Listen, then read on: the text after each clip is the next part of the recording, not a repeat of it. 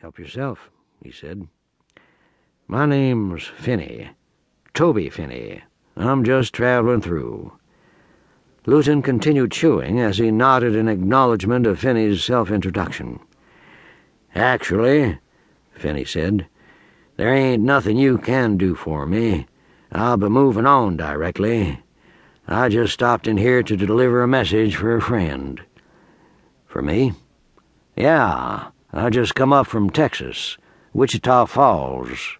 You know anyone down there? I used to, said Luton putting down his fork and showing interest in Finney for the first time. It was a long time ago. Long time. Well, I just been there, said Finney. Been there for a few years. Got feeling restless. That's why I took off. When I said that I was going up this way, Will Milam asked me to stop in and see you. Will Milam? said Luton. You know Will? By God, I haven't seen Will for nigh on to twenty years. That's right, twenty years. By God, how is he? Mean as hell, I guess. He's a big man down there, running a big cattle operation. But I didn't stop in here just to give you a howdy from an old friend. What then? Said Luton. Will said to tell you that Toad and Jasper's in Wichita County. Luton's jaws tightened as his mind flashed back twenty years. He took a sip of coffee in an effort to force himself to relax. Is that all?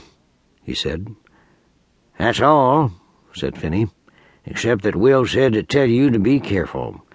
You tell him he said to be real careful, and tell him to look me up first. That's what he said. Tell him to look me up first.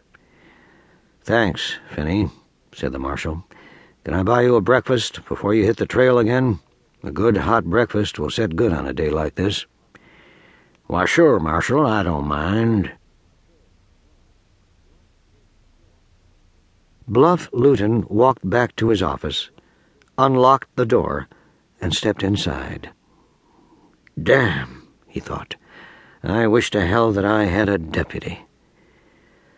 Of course, he knew that there was no need for a deputy in Riddle. The town had been quiet for years. A deputy would be an added expense for the town, with no real reason for it. Luton hadn't taken any time off for over ten years. In fact, the town council had once mentioned the possibility of hiring him some help, and he had told them that it would be a waste of good money. Now he wished that he had let them do it. Now he needed that time off. Well, he would have to think of something.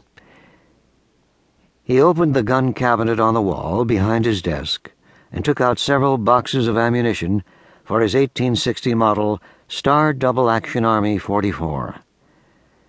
It was one of the earliest self-cocking revolvers, and Luton was proud of it. Then he took the Winchester 44 carbine out of the cabinet and placed it beside the cartridge boxes on the desk.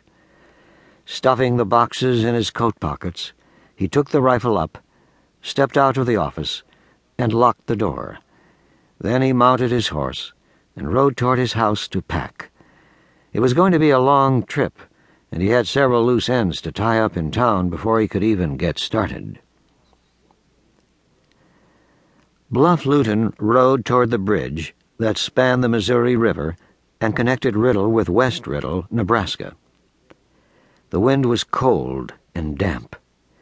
He glanced up at the sky and took note of the dark clouds which promised snow. A hell of a time to start a trip, he thought. He rode on across the bridge and tied his horse in front of the West Riddle marshal's office. He hadn't yet hit the ground when the door opened and a dark young man with shoulder length hair stepped out on the sidewalk. He was wearing a black vest with a badge pinned on it. Hello, Blue, said Luton. Bluff, what brings you over here? You look like you're fixing to take a trip. Yeah, said Luton. That's what brings me over here. Well, come on in and have a cup of coffee while you tell me about it. The two town marshals walked inside